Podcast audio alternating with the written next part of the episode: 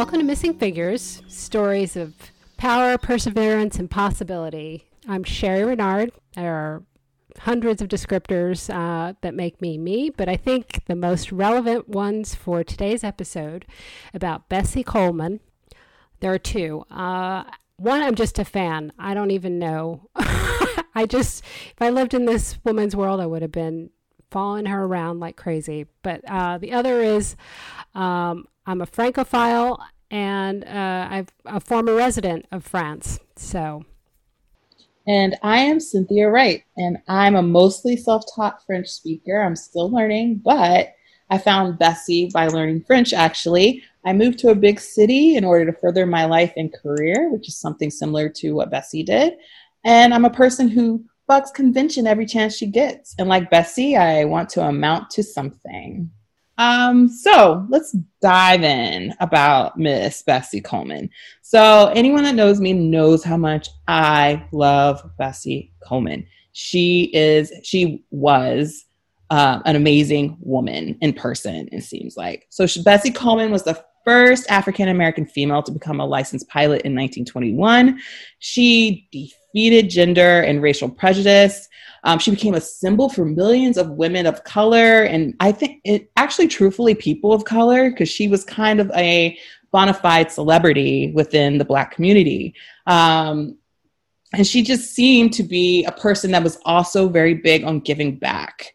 Um, she, during the time um, of Bessie, of uh, the entire time she she was alive, actually, um, during that time in the United States, Americans were still very much into segregation and fighting for equal rights across the country. Um, she was born actually in the 1800s, at the tail end of the 1800s, in 1892. Um, she was born in Atlanta, Texas, which is a very small town in Texas. Um, she's she's of both Black and Native American descent. And something that I found really interesting um, in Bessie Coleman's history is that their family was very big on education. And at that time, that wasn't something that was necessarily considered um, of high priority when it came to people in the Black community, just because a lot of people um, were either farmhands or working in homes, and they were very much focused on survival. But something that was really instilled in Bessie and her siblings was like they needed to have an educate education. They needed to think bigger. They needed to think outside of Atlanta, Texas, whether they stayed there or not. They had to think outside and think that their life was bigger than just being a farmhand or bigger than just being a maid or a domestic worker. So Bessie actually attended college. Um, she attended the Oklahoma Colored Agricultural and Normal University in Langston, Oklahoma. Um, but she only attended for a short while because she quickly ran out of money and she ended up coming back home to um, Texas. Um, but the, I would say the biggest claim to fame for Miss Coleman was the fact that she wanted to be a pilot. And I thought this was awesome. And like, how can a how did she even find out that she wanted to be a pilot? How did she figure out like how to become a pilot? Because at this time in the united states um, you weren't allowed to get licensed to be a pilot if you were a black person and then if you were a female then forget it you know? And so she took it upon herself to really figure out like i wanted to get this done. How am i going to go about it? So she ended up actually finding out that you could go to france and you can get licensed over there. But you know, Bessie is American. She didn't speak French. So she actually took it upon herself to learn French and went to a, a language school. I think she was based in Chicago at this time. Mm-hmm. She ended up moving there um, to be closer to her siblings in Chicago, her brother, I believe. And she enrolled in a language school and learned French. And then um, she saved up, she worked multiple jobs. And then she also um, had a benefactor, and he was um, big in banking in Chicago that kind of got behind her. And between her job, learning French, saving for her from her jobs, learning French, and then the benefactor, she ended up going to um, flight school in France. So she went to France, and um, and actually, I find this part of her life very interesting because. Mm-hmm the fact that she went to France and she was enrolled in in in the school but she also had a lot she didn't receive like i feel like when she went over there i think i read like an interview or something she gave that she thought when she went over there that she would get a lot of pushback because she was black mm-hmm. but truly the pushback was because she was female and that they weren't really sure about how to deal with that but her color was secondary but she had a lot of people, a lot of teachers there that were very well known in the field that really took a liking to her and put took her under their wing. Um, um, and really guided her when it came to like her education. And soon she was like outdoing all the guys in her courses. She was acing everything. She was all over the place, and people just had to respect her because she was that good at what she was doing. Um, she attended, um, and Sherry, since you are more fluent in the pronunciation category, you may want to take this on. But uh, she she was licensed oh. Uh, Federation Aeronaut Aeronaut it's uh, National. I don't. Yeah, you're you're pretty good. Fédération Aéronautique Internationale. Thank you. So her pronunciation was much better. but but um, she was licensed there. And then when she got licensed there, she became the first Black and Native American person to earn an international aviation license. No, I think she was the first person. Wasn't she the first American to get an international pilot's license? Not just Black or Amer- uh, Native American. Yeah, she was the first American really to do it, but I. But then she was also Native American, but mm-hmm. the first and she learned French and she moved to a country that she had no like you know basis in until she got there and she rocked it and um, she came back and she was kind of like a local celebrity another thing that i enjoyed about her is that the fact that even though she did this she was still like a like a um, um a woman from her for her people mm-hmm. very much about you know, she did a lot of stunt um, stunt piloting. She was very much like a stunt pilot, and she would do a lot of crazy stunts and things like that, and do shows. And she would pack like the fields and everything like that. People come far and wide to see her. Um, seeing um, seeing Queen Queen Bessie as she became to mm-hmm. be known as, um, and she would always make sure to give back to her community, give back to people of color, to Black people and make sh- make it known that you know just because she got there didn't mean that sh- they couldn't do it either. Um, she was known to being very outright and outspoken when it came to um, segregation and the rights of Black people. She even was a she even had some small parts in some movies. Um, she got over to Hollywood and stuff like I'm that. I'm not sure if it's small. She did the stunt piloting. It's true. It's not small, but that's not small. it's not a small thing. That is very true she did the stunt piloting for some movies and she actually was, was known for walking off sets if she felt like it was like if the depiction of black people were is was too minstrel um or or it was very like disrespectful. So she would just be like i'm out you know? Yeah. and especially for that time like you know people living paycheck to paycheck or people that wanted their name in lights and be well known just to be like pick up and be like i'm good i'm not doing this. This is not for me um, just really shown like, and I gives insight into her character and just how she was like her own woman and that she was like, I don't need all this. I know what I'm capable of. I know what I provide. I know what I bring to the table, and I'm not going to settle for less. And I find that awesome and amazing. And she is such a hero of mine. Yeah. you people can't see uh, Cynthia. She's like bursting. you're so animated when you're talking about her. You're like you're like gonna jump out of the. Of I love talking about Bessie Coleman. Like I get I know. So excited. It's awesome, and we should say you're writing a, a screenplay inspired by her, and that's how I. I think I only saw a Google Doodle, and but when Cynthia was talking about the story she wants to put to the screen, um, that's when I took my deep dive. And you're right. I think this is it's consistent with our theme. She decided she decided she wanted to amount to something. That is a thing that was always said that she, she told her mother she was going to amount to something. And she decided she was going to be in the world the way she wanted to be, our common theme, people, always. and the, the, the brilliant thing about what you said is it she did not want any representation of black people that was derogatory, stereotypical. And so one of her dreams was to open a flight school for African Americans uh, because she couldn't play, they couldn't learn how to p- fly anywhere. She obviously had to go abroad to go and do this.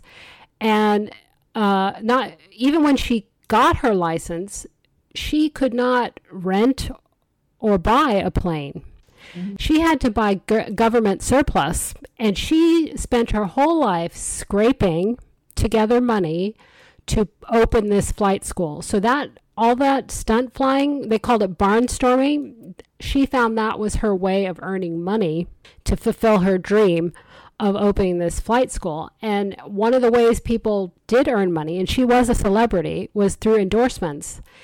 And the only companies that would endorse her, they said uh, only black related companies uh, can endorse you. So she was sponsored by a newspaper from Chicago. She had a benefactor um, who helped her get over to France and all this. But the sponsorships were only uh, the most successful black companies were cosmetic uh, and beauty companies. And a lot of them sold hair straightening and skin whitening products and be, and she wouldn't she wouldn't accept their endorsement. Mm-hmm. Um, and and then for comparison, one of her contemporaries was Amelia Earhart, and Amelia Earhart was sponsored for thousands of dollars by Lucky Strike cigarettes. But everybody thought um, Bessie Coleman was a risk if they uh, endorsed her. Uh, had her products uh, endorsed by that by her as a spokesperson. So um, she really took a hard route uh, to do what she wanted to do. I know. I mean, first of all, like being a, a, black woman at that time, being an educated black woman, and then wanting to be a pilot when most of the time it was like a white person's world and a white person's game. I mean, Amelia Earhart was getting got flack. Like I know a bit about Amelia too she got a lot of pushback for being a woman. Yeah. You know, and then it's like, and then Bess comes along. Bess mm. like, I want to be, I'm gonna have this piece of the like of the pie. Like, I want this. I'm claiming this. And they were like, no, no, no, no, no. There's yeah. no way they're gonna that we're gonna let you, you know, take to the skies or do anything like that. Like she had to fight for what she wanted, and like even her own brother.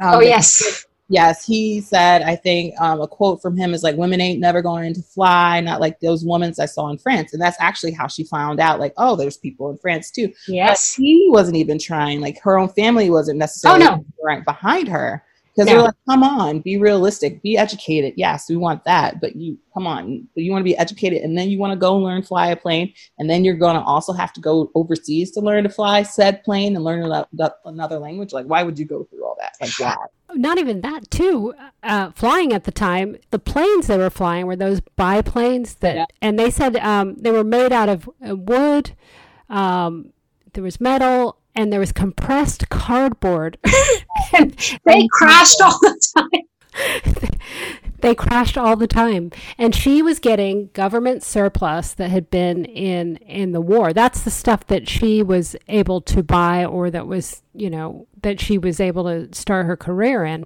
Um, i i mean we we talked about her siblings. She had a lot of siblings. Apparently her mother gave birth to 13 kids yeah, there's a lot. There's a lot of coal. A lot of kids, but only ten survived, and she was. I think she was like fourth from the the last of surviving kids. Um, so the, we were talking about her her siblings that she went up to Chicago for. They were the older brothers, um, and I think that was an interesting story. She was she decided when she when she before she left, she worked uh, cleaning clothes uh, for people, taking in, um, and when she got to Chicago she just said, you know, I'm not, every move I make should be an improvement. I'm going to amount to something. That was seemed to be her driving, driving mantra in her life. Uh, so she worked as a manicurist. Mm-hmm. Do you hear this story in this, yeah. in the White Sox uh, barber? Yep.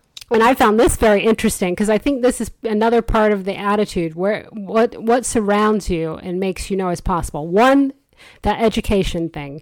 It was actually, they didn't want people after the Civil War to learn how to read. I think the Black Codes actually it said it was forbidden uh, for black people to learn how to read. But like you said, her mother made sure there were books in the house. When she got up to to the White Sox uh, barber place, she was there during the twenties, and this was the era of the Harlem Renaissance. And I, I this is something should be common knowledge, but Harlem gave the Re- Harlem Renaissance its name, but it actually applied to all major northern cities Oh, yeah, that yeah, were yeah. spe- were experiencing yes a whole growth where, um, and it was there were writers. It's the Jazz Age. Um, the writers were writing about. Um, I, I didn't write down the name of the the guy, but there's. Um, a professor from Howard University wrote a book called The New Negro, Mm-hmm. and it was about shedding the images of before and becoming who you want to be. my favorite, my favorite thing to say. This she consumed those books. She consumed that book. Um, there's also a story about uh, Uncle Tom's Cabin and how she outright she rejected. Apparently, she went through her life often telling people, "I will never be an Uncle Tom." Um, this is a Grennan Barrett person who sucks it up and takes crap uh, and you know swallows themselves whole uh, and is subservient. Yep. and, and she would say that um, so books were a huge influence on why she went through life.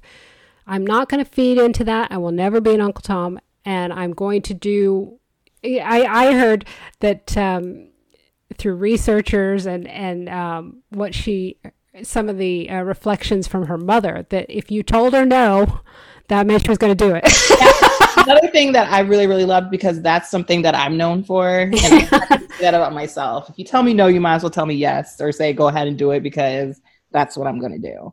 Yeah. Um, so I I love people that have that type of personality. Um, I love and especially black women and just of that time period and just being able to just own herself and own who she was and just be unapologetic. Yeah, I- she wasn't. Love that she was unapologetic and she wasn't trying to dance around your feelings and she wasn't trying to be tiptoe, be subservient or anything. She's like, no, this is not what I'm here for. And that she was, and she wanted to, and she wanted to be a strong role model for Yes. People of color, black people in particular. But um, and she didn't shy away from that. And Yeah. she was just very awesome. And she would be, she would perform like daredevil stunts, which is something like women didn't like women, like a lot of, um, a lot of flyers didn't do, or a lot of pilots didn't do. But then she was a woman on top of that, and then she didn't really have like, like Sherry was saying, the best type of planes. You know, Yeah. so she there was an added level of complexity, but she would do it because she knew other. She it, she knew that um, it was important to be out there. It was important Right. to be seen. It was important for others to see her not only talk about flying, but also see her do it. But then also, she also made it a point to to let people know that you know this wasn't just about this is not what she was just just Right. a pilot.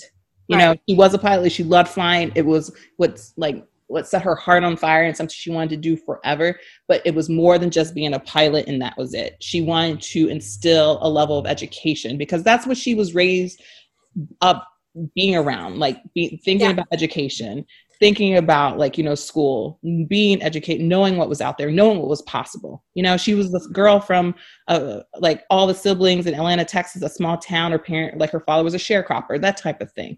But it's like through, but through how she was raised, her whole world opened, and like, and it led her from Atlanta, Texas, to Chicago, to Paris, to France, to to uh, to the Netherlands. Actually, she ended up in the And Germany. in Germany, back in New York, Los Angeles. Like she was all Yeah. over the place. You she know, was. And she wanted that to be just as a focal point or just as up there as like knowing that she flew a plane. Well, it's literally she wanted to uplift her race, and and she, you talk about being all over the place. Um, one thing I thought was interesting is she uh, she decided to follow along on the the vaudeville uh, circuit um, for very popular, um, you know, vaudeville acts, black exclusively, but um, in the South. And she lectured their audiences about complete with uh, flight film of her doing her stunts before they saw their vaudeville uh, performances. And again, she was showing them what was possible.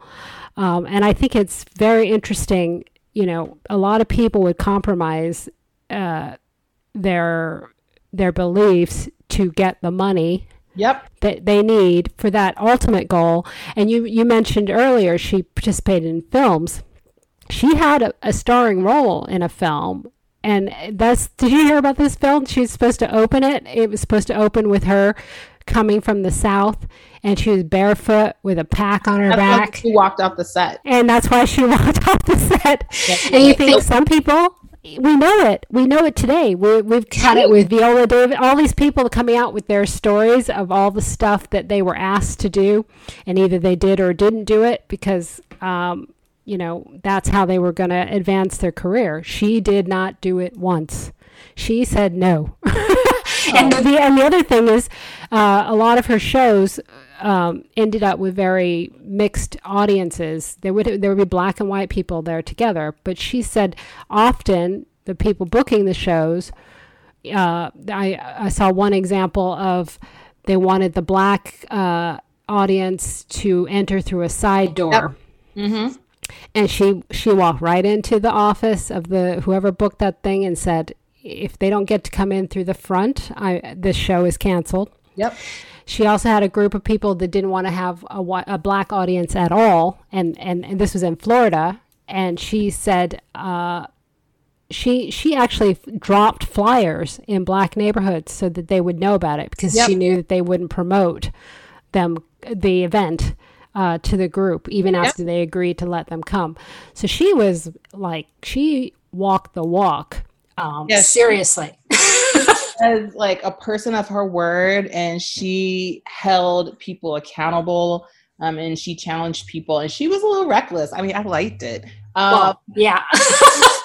she was like there's a story i think it was her sister was talking about like her sister she was doing a show bessie was and her sister she asked, oh, her, oh, oh, she asked her sister. asked her sister to be part of the show and like she wear this costume and then when she the sister no, showed no, up no, like, not just be a part of the show. You, I- you know what she asked her sister to do? yes i know but that's To like walk on the wing and jump out the plane.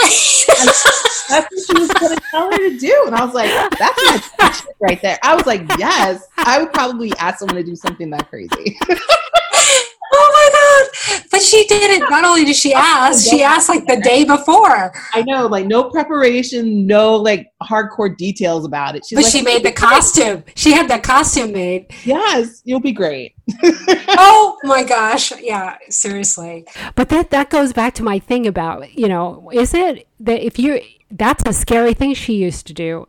She she flew some of the biggest planes that were ever developed at that time. She went back to Europe. When you talked about going to Germany and Holland, that was her second trip back to get an advanced pilot's license. And she worked with some of the best uh, stunt pilots in Europe um, to learn how to do that. So she, she was facing death every time she did what she wanted to do. I, I just wonder if that, that makes you less afraid of ignorant people, of people telling you no, um, of all sorts of things in the scheme of things. If if every day when you go up in the sky could be your last. Well, I mean, funny that you said that because we both know how she died um, Mm. at 34. Mm. Um, and she died actually from a plane crash. And she was thrown from a plane. Thrown from a plane. Yeah. And, and she was doing a practice run in Florida and she died, you know, because she was like, what's that? They thrown like. She was not flying though. Yeah, she wasn't flying, um, but she was thrown from the plane. And I think they even looked at the plane afterwards and they said that that plane, they really shouldn't have been flying that plane. Mhm. Um, there's stuff wrong with it. And unfortunately, she lost her life um, in that. But I wonder, just for based on what you were just saying, when you said that, I wonder if that's why she lived out loud the way she did. Mm. That she realized, like, you know, at that time, she wasn't a stupid person, that what she was doing was risky. The fact that the planes that weren't like, you know, they weren't top of the line coming off the runway for her, So she's like, I could die any moment. I could do whatever, but I'm gonna. But while I'm here, I'm going to be as I'm gonna be me. Right. No. I mean, and that's the point. That's uh, we, we- we all have that same situation, whether we realize it or not. you, this is the time we know. This is the time we're here.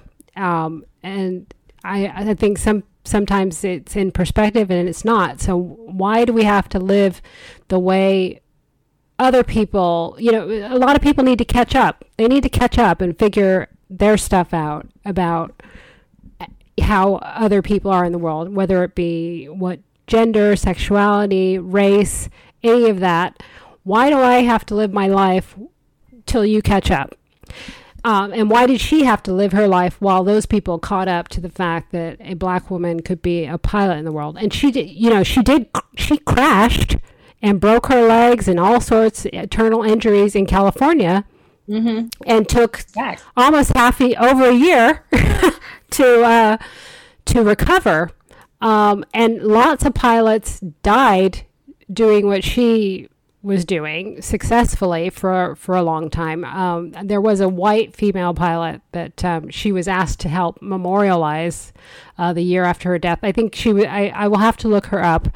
Um, another missing figure, but a woman who flew across the uh, English Channel hmm Oh yeah, yeah. I know who you're talking about, but I can't remember her name, but she was uh, Bessie Coleman was asked to help memorialize her by f- doing a flight, uh, exhibition flight. Um, so I I think there is something to realizing how I, how you know life can turn on on a dime, um, and that you need to deal do what you want to do now, and um, but she was always striving for that one goal. It was always towards that flight school, um, and she didn't get to see it. Um, that plane you were talking about, they they said she put a, a four hundred dollar down payment on it in Texas, and it had to be flown from Texas to Florida for this exhibition flight. And the the person who flew it over uh, had to stop twice to repair it yep. and they said that it nobody knows if it was actually the one she put the down payment on like it seemed to be in worse condition Then uh, one that she, well, then sure. Mean, they they were. I mean, I feel like there's probably she had to go through so much, like people trying to sabotage her, probably. oh my goodness. Success, put her at risk, and saying like, "Who is she to be up there doing that, talking like that? Like, who is she?" So I wouldn't be surprised that any of that stuff happened to her, yeah, Oh, yeah, or someone was trying to intentionally do something hurtful and harmful to Yeah. her. yeah, yeah, No. yeah, They probably wanted her to shut up, but, but unfortunately, and as I'm not trying to be morbid or anything, because you know, um, I would have loved for her to live past 34, Mhm. but um, but at the same time, like she she just let them have it. She let them have it from start to finish, Yeah. morning to night, seven days a week, every day of the month. It's like she was, and she didn't take any, like she had no problems with that. And I think when she um, actually, when she did die, she was, um, she was, uh, um, who, her, so Ida B. Wells did her eulogy. Yeah, she did. Ten thousand people were at the funeral Yeah, in Chicago. people were at her funeral in Chicago. And I think it's like one of those things like she, even though she lived as long as she did, she lived to, thir- like I said, 34, but she just lived a full life. Like, you know, Right. and it's just like her story's amazing. Like, as much It is. packed in for 34 years, you're just like, what? Like, how? And like, and it's like part of me, like when I found out about her, because I found out about her because I was doing um, learning French and I was doing decided I want to do French book reports to help with my writing and pronunciation, and I only wanted to talk about people of color, like Black women, Black people Mhm. from French. Um, had a French like came from like France, so like like native to France or French Caribbean, French African, Mhm. French something like that. is that are you- is that part of your background just to ask Not at all. just attracted to it no, i was just wondering just love it. But um, but that's how I found out about her, and I was like. How can you not? Like, how do we not know about this person? Like, why was taught about her in school? It, why did she fade from from memory because as you said she was well known in the black community the, this uh, the Chicago Defender newspaper was a black-owned uh, newspaper that championed her, and they followed all of her exploits, including when she went over to Europe. They they highlighted her, um, and so when she came back from France, you know that's why there were big crowds waiting for her in New York when the ship came in, and that's why she had such a, a big audience. So it's strange that she should fade. Uh, I know from, from memory. Um, I know. That's I, I don't know. Like I really don't know why she would fade like that because like with even within the black community, I mean outside of it, like I get it. Like, you know, um, they have Amelia Earhart, you know, there could only be one, you know. And so you can't have two. So Amelia Earhart and Lindbergh, you know, but it's like within our own community, it's like, well, how did she, how did she just disappear like that? Well, it's worse. I I, I read something in a mag, uh, Afar magazine, which is a travel, I think, uh, magazine about uh, black female pilots, and one of the women featured. Uh, you know, she she said she had a dream to fly her whole life. Um, from when she was a kid because of some stories that she'd heard. It was a uh, some myth from from Africa about uh, the ability of of Africans to to fly, and she just romanticized that her whole life and went on to do something else. But went to this conference uh, about aviation and walked in and saw somebody selling mugs with a picture of, of Bessie Coleman on it, and she's like she was 34 years old this woman. She's like how how the hell did i not know? Since i was a little kid i've been dreaming about flying. And, and the other reason she was into it is because she lived near the flight path of the uh, new jersey airport. Oh cool. And so she used to watch the planes going over. And she said how did i go up my whole life being interested in this and not know about this woman? Mm. shocking that they don't know about this woman um, and and celebrate her and respect her for for what she'd done. And I, I i'm i'm circling back to to the fact that she went to france twice and the like you said she was expecting maybe not the reception that she she ended up with. And she proved very early on that she had a talent mm-hmm. for it and they gave her like you said the respect that she deserved because of her abilities which is what everybody wants. Um, it doesn't it doesn't always happen. It's it's unfair that it doesn't. But over there they actually respected her abilities uh, once she was able to prove them. And i we we mentioned josephine baker. Um, we have to say that she was a contemporary of Bessie Coleman. She was all this stuff was going, and her so she was like the first black superstar, international superstar, highly respected over there. American I, born too. American born. Mm-hmm. Um, and I didn't know this, but she was so idolized in France that French women were trying to darken their skin mm-hmm. to mimic the Josephine mm-hmm. Baker look, and they were also d- doing all these hair products because she had this very curl. slick curl in the front of her hair that was, and and so they were trying to mimic her look. But I I'm just I started off saying you know one of my connections was this the French thing, and I do think. I, I just realized that um, aspects of African American life were genuinely appreciated in oh, France. France. And I had more exposure, Cynthia. This is the weird thing that I've realized. I had more exposure to black culture when I lived in France than I did in the States. I, you know, I saw Alvin Ailey in France. Oh, really? I, the Alvin Ailey Company.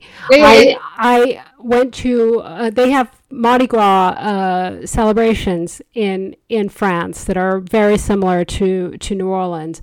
I used to go to gospel jazz brunches in Paris. I, am just thinking about little aspects of African American that are celebrated in that country. uh, and I had more exposure sometimes uh, to that there than I did um, in in the U.S. it's not really surprising. And I know that's something we want to talk about is different types of periods when it comes to just black culture on here the show. But I when I was reading about the Harlem Renaissance and everything, and, and I that's when I realized when I really took a deep dive that it was like all these cities. Mm-hmm. But like France had a version of that too, mm-hmm. and, there, and there was also just a lot of people that a lot of people um, in the United States that were well known in the Black mm-hmm. circles, you know, like James Baldwin, and like all these other people that decided to like go and live in France because they felt they could be more themselves and be more, you know, less hassled. Not saying like living overseas is perfect because there's no. a whole set of other issues and stuff that you got to deal with with because there's no what place is perfect. No place. Not like they had they were seen more as a as people or as a person compared to like you see their skin and that's and then they're you're automatically assuming. Well, Bessie Coleman's proof. Of course. You want to learn how to fly? Come. This is what you have to do. And that course, by the way, you know, it wasn't just it wasn't just they had to put the plane in the air. They had to do plane design, all the engineering around it, all the technical stuff. That was like a hard. It was basically an engineering course uh, mm-hmm. that she took. All the physics of flying. I know. And she didn't learn know it, learn it in, in French. learn it not in her native language, and then not in the measurement system that she was grown up. Oh man, yeah. Exactly. So like had so it's like like and the fact that France was that progressive anyway too, it was sort of just like you could be a woman, you could be black. All right, as long as you can go over here and you can learn do it in our language, all right. You know That's it. That was that's all. Well, I, I did find that was often the test is if you accept this is our society. So you got to try and speak French. I mean, a lot of people don't speak French, but they appreciate that you try and speak French. And if you respect their society, I often found that was that was an easier way to navigate. And um, I, I, didn't make that connection before, but I, I I'm seeing it now for sure because um, you know everything that she was she she got because they just said you want to be a student, you want to learn, we'll teach you. I, I was actually more amazed by the, the German pilots and the and the Dutch that when I talked about her flying one of the largest planes that ever existed, uh, she got to test flight this plane that had it was a monster of a plane called the Flying Palace. They called yeah. it.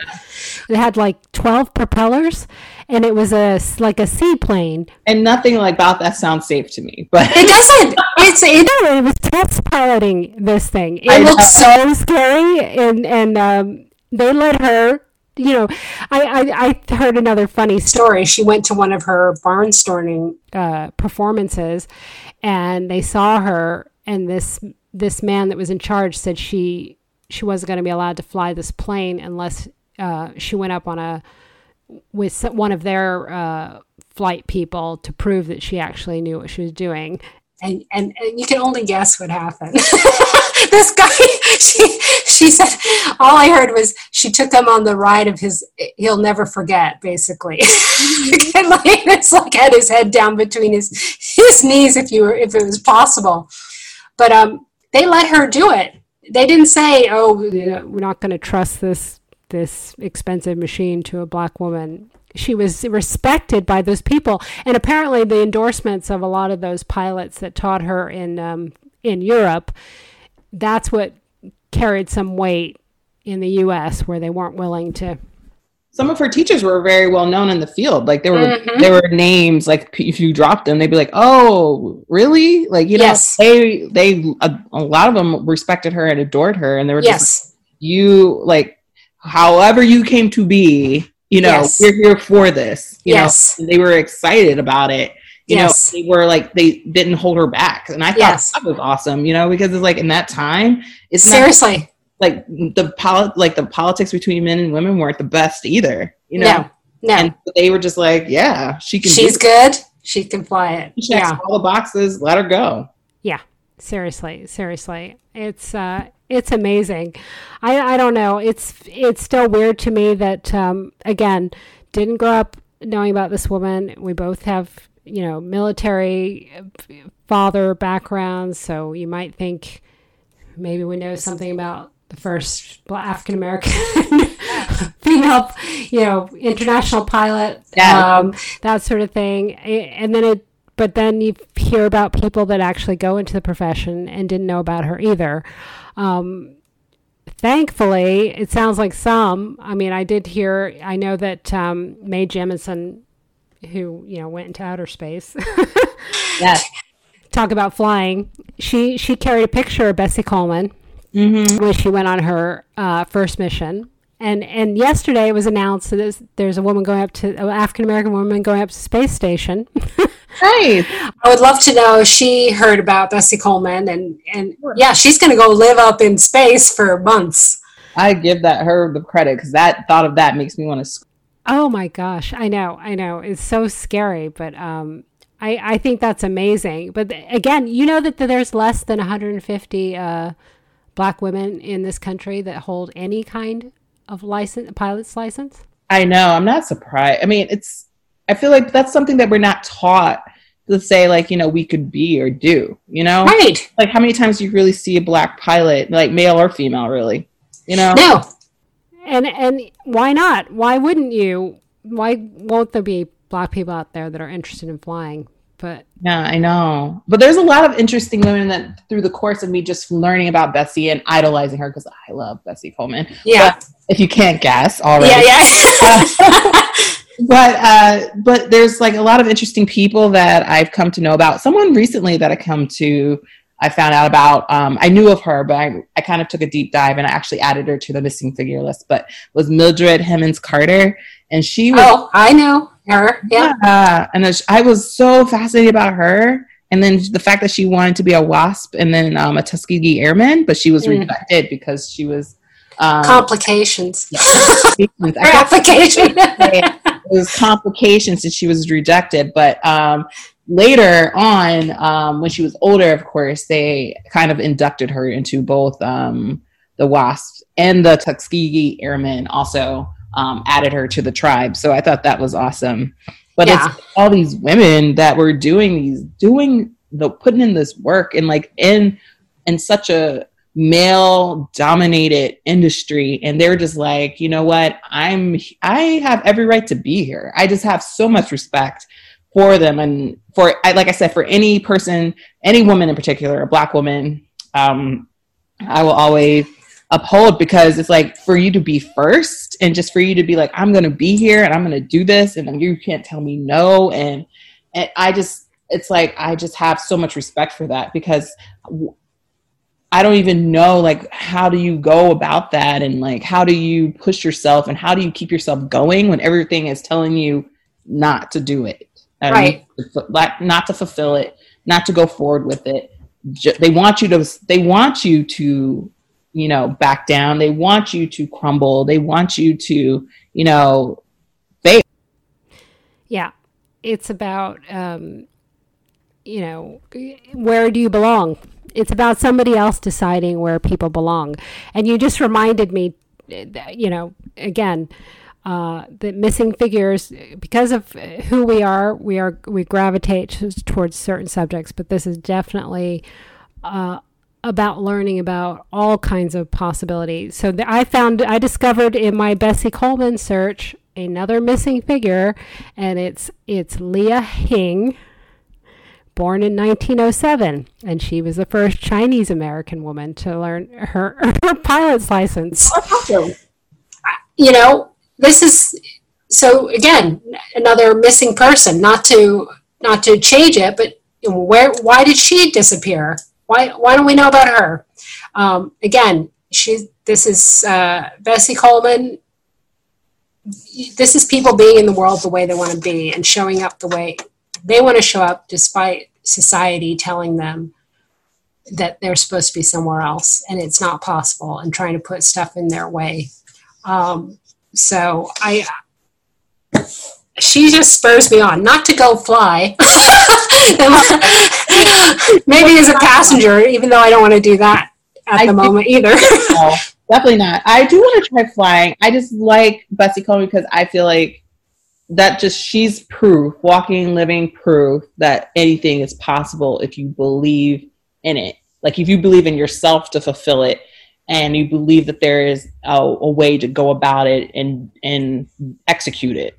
Right. You know, to me, that's like what she's like. She stands for. She's just like, I'm going to make my own way. I'm going to figure it out for me. I'm not going to leave it for you to say I'm. You're now able to do this. Yes. But I'm going to do it on my own terms. And I just love that she. That's how she lived her life, and she was unapologetic about being black and a female, and just like you know, she didn't mince words with anyone. No, no, she Um, didn't. And she didn't like she didn't also didn't like dim her shine and say like No. oh i i'm not I, i'm not a rock star you know like, like right, right, right. can't run circles around you like she was not that and No. i love that because i feel like as a woman sometimes you're made to feel like you can't outshine all Oh, no. people Oh, or no. this man or whatever and she was like i'm good so you either get on my level or you're just gonna have to deal so Yes, yes, yes. but I know, I know, and I think she's again an, example of of somebody constantly. If if one door is closed, she looked for another door. Mhm. She did.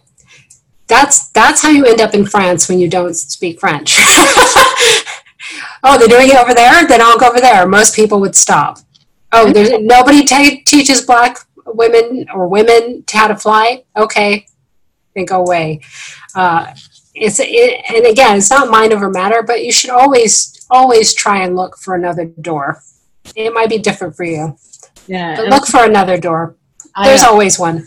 there is always one and it's usually you know they're not it's usually the um yeah like you said there's always a door um don't leave it to other people to make sure that give you the option i would Right. say And don't let them decide for you. don't yeah. I, I, I, that I, a number of times I've heard that over and over. You're like, well, they say that you know they said that women don't really do this. They said black people.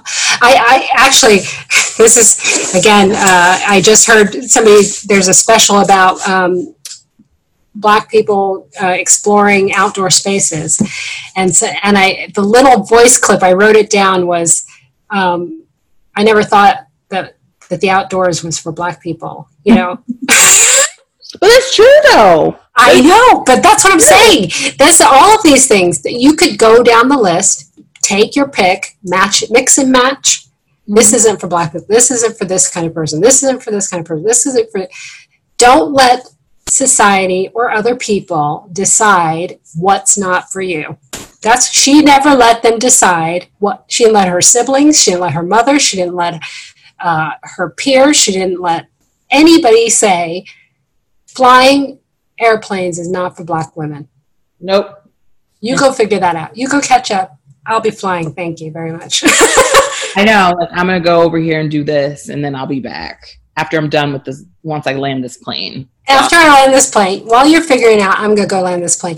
And actually, speaking of flying, what some of the ways that she's, if you're ever, they still do a flyover uh, to honor her over her grave um, every year. Um, I'm not sure if it's her birthday or the anniversary of her death.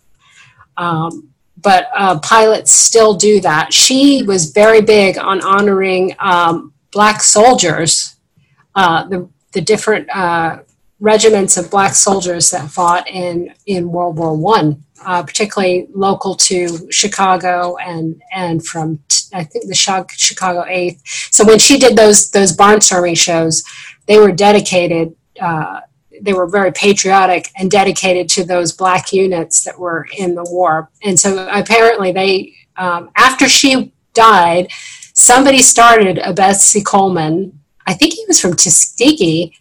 Uh, he started a Betsy, Col- Bessie Coleman uh, flight school, uh, named after her. Um, and then there's a flyover every year uh, for an anniversary. She's in the the um, National Women's Hall of Fame. Um, they've got their. You, you were talking about O'Hare because of her connection. Uh, to- yeah like that and that's something i got to saw like i saw as i was going and coming back to new york from a business trip i saw bessie coleman i think it's like parkway um, Mhm. leaving up to o'hare airport and i was just like yo i was like Yes. excited i was like like one of the major and it's like you have to be on it to hit up like you know get to the um get off or was it pull into where you have to get off and like um go to your check in Mhm. so I was just like, you know, so she's there. Her apartment where she lived at in um where she lived in Chicago, um, that building still exists and Yes. still there. Um, it's a pr- it's a private. Did they put a park? One of There's them has. There is a park. There's a park nearby, um, but you can also go see it. The building has like a plaque honoring Mhm. her, saying that she was there. Um, I don't. Uh, and like she, there's so many things around. There's so many like there's a middle school in Texas named after her. And Florida, Bessie Coleman. Florida. Yes. Um, and uh, this one I love is my favorite because I've got a little niece, and she said um, they've got a character, a toy character in Doc McStuffins. Aw. it's in honor of Bessie Coleman. Um, there's little bits of her. It's not enough, I have to say, because the story behind it is is missing. That's the part that's not common knowledge. Who is this woman?